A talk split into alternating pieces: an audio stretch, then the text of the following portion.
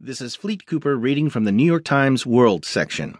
U.S. destroyer fires warning shots at Iranian boats by Michael R. Gordon.